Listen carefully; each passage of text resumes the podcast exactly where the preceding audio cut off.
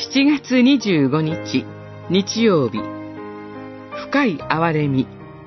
マルコによる福音書6章30節から34節。53節から56節。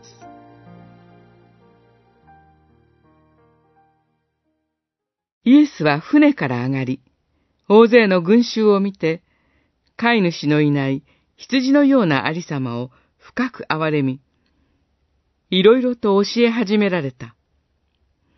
六章三十四節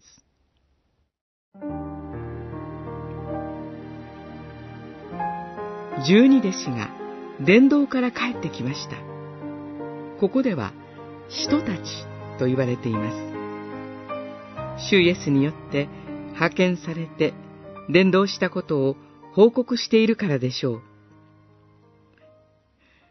主イエスは、さあ、あなた方だけで人里離れたところに行って、しばらく休むがよい、と言われました。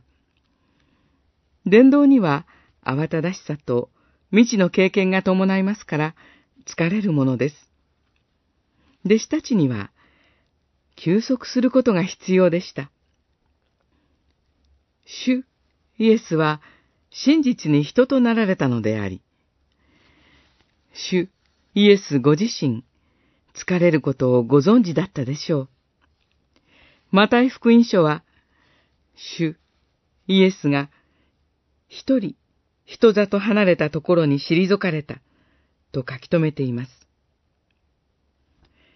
イエスは船から上がり、大勢の群衆を見て、飼い主のいない羊のようなありさまを深く憐れみ、いろいろと教え始められた。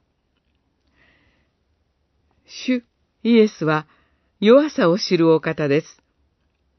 何を目指して、どのように歩めばよいのか、わからない私たちのことを憐れんでくださいます。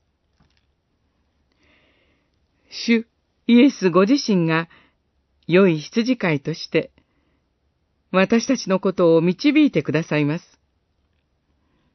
そのために、今も深い憐れみを持って、主の日ごとに、私たちに、御言葉を分け与えてくださるのです。